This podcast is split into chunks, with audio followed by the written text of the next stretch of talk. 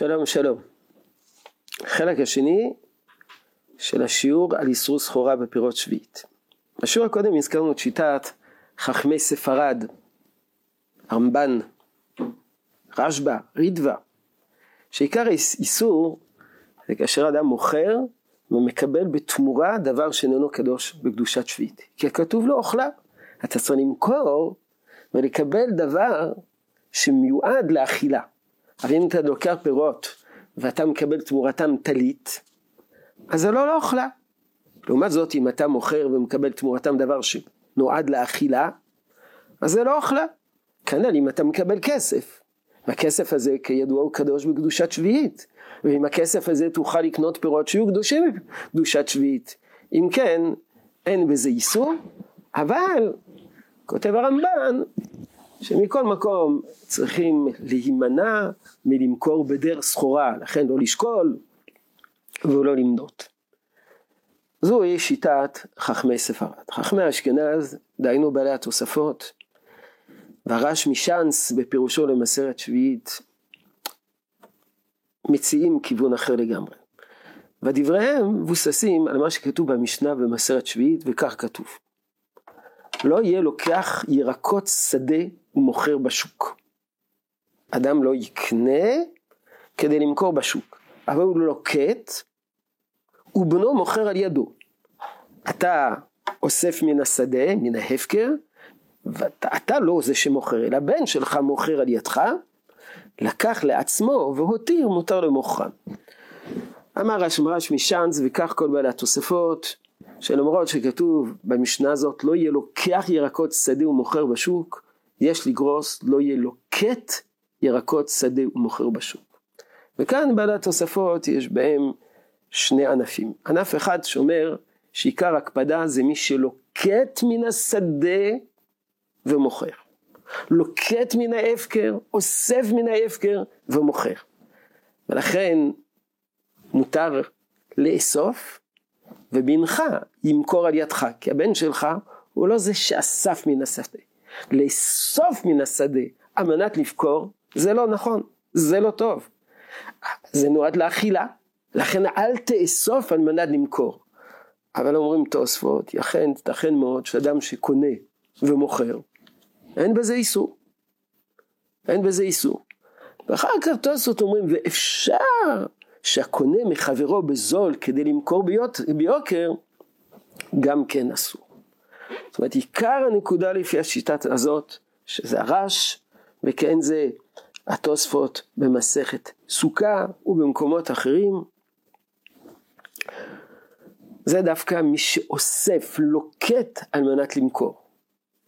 אבל אם אדם לוקט ומישהו אחר מוכר, אין בזה איסור.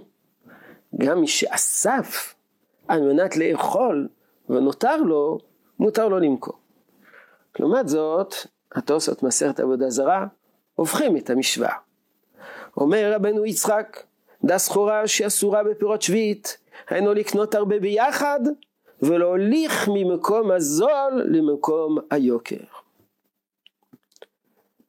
אבל אם הוא לוקט למכור על יד, אדם שאוסף כדי למכור מעט, לקנות בו דבר אכילה, אין זה דבר סחורה. מלשון אחרת, לפי הפירוש הזה של רבנו יצחק, סחורה זה סחורה. סוחר, קונה בזול, מוכר ביוקר. אבל אדם שאוסף קצת ומוכר את זה, למה הוא מוכר את זה? כי הוא זקוק למוצרים אחרים, הוא צריך מוצרי צריכה אחרים, הוא צריך מוצרי אכילה אחרים, בשר, חלב, דברים נוספים, מים. מותר לו ללקוט על מנת ולמכור על יד, למכור כמות קטנה, לקנות לו דבר אכילה, אין בזה דבר סחורה. דברי הרמב"ם מאוד מאוד קצרים. הרמב"ם כותב, אין עושים סחורה בפירות שביעית. ואם רצה למכור מעט מפירות שביעית, מוכר. שיטת הרמב"ם התלבטו אם זה דאורייתא או דרבנן. כבר הזכרנו בשיעור הקודם שלפי הרמב"ן זה איסור תורה, והרמב"ן מונה את זה במניין המצוות. לעומת זאת, בדעת הרמב"ם התלבטו אם זה דורייתא או לא דורייתא, יש לזה ויכוח. אבל בהגדרה, הרמב"ם אומר שההגדרה היא אה, לעשות סחורה, כפשוטו, כמויות גדולות. אבל אם רצה למכור מעט מפירות שביעית, מותר. שאלו גדולי ישראל, מה ההבדל בין מעט לבין הרבה? אז אמרו, מעט, מבינים שהמטרה שלו זה מטרה של אכילה, המטרה לאכול. ולפי זה, זה לא עניין של התייחסות כבעלות. זה לא האיסור, זה לא משום בעלות, כי אם האיסור משום בעלות, אין שום הבדל אם אתה מוכר מעט ומוכר הרבה. עיקר העניין זה לא אכלה ולא לסחורה. אם אתה מוכר בכמויות גדולות, זה לא לאכילה. אם אתה מוכר בכמויות קטנות, זה לאכילה. וכאן התעורר דיון, האם האיסור זה רק על המוכר או גם על הקונה.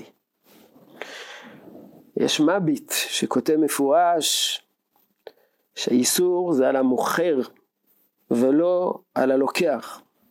למה? כי הלוקח, לוקח לצורכי האכילה. הוא לא מוכר לצורכי הלוקח, בשביל מה הוא קונה פירות? למה הוא קונה פירות שביעית? כי הוא רוצה לאכול אותם. זה, זה המטרה, בשביל מה אדם קונה פירות לאכול אותם? המוכר יכול להיות שהוא מוכר לכל מיני מטרות. רב שלמה זלמן אוירבך אמר שאין לעלות על הדעת שאיסור על הקונה, על הלוקח. ואם מצאנו באילו האחרונים שיש איסור על הקונה, על הלוקח, זה אולי במי שקונה על מנת למכור. אם אדם קונה על מנת למכור, אז עצם הקניין אסור בגלל שהוא קונה על מנת למכור. הוא לא קונה על מנת לאכול. אבל יש סברים, וכך מבין גם משם החזון איש, שגם על הקונה יש איסור, בגלל שהוא משתתף.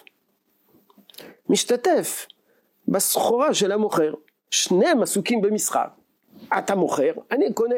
נכון שאני קונה על מנת לאכול, אבל בסופו של דבר אני שותף למסחר שלך. אם כן, ישנה מחלוקת, האם האיסור הוא על המוכר בלבד, או גם על הקונה. אני שכחתי להזכיר את דבריו של הרמב"ם בפירוש המשנה, שהרמב"ם כותב שמותר לאדם למכור בהזדמנויות. זאת אומרת, עיקר העניין זה אדם שהוא סוחר. אבל אם אדם מוכר כשמזדמן לו, יש לו קצת פירות והוא מוכר אותם, אז אין בזה איסור. שוב, כנראה שהמטרה היא, מכיוון שהמטרה שלו זה לקבל תמורה, ולהשתמש בתמורה הזאת כדי לקנות פירות. האם ישנם דרכים באופנים שונים שבהם מותר כן למכור פירות שביעית? אנחנו נעסוק בזה בעזרת השם בשיעור הבא, בהבלעה או בהקפה, ובעזרת השם נעסוק בזה בשיעור הבא. שלום, שלום.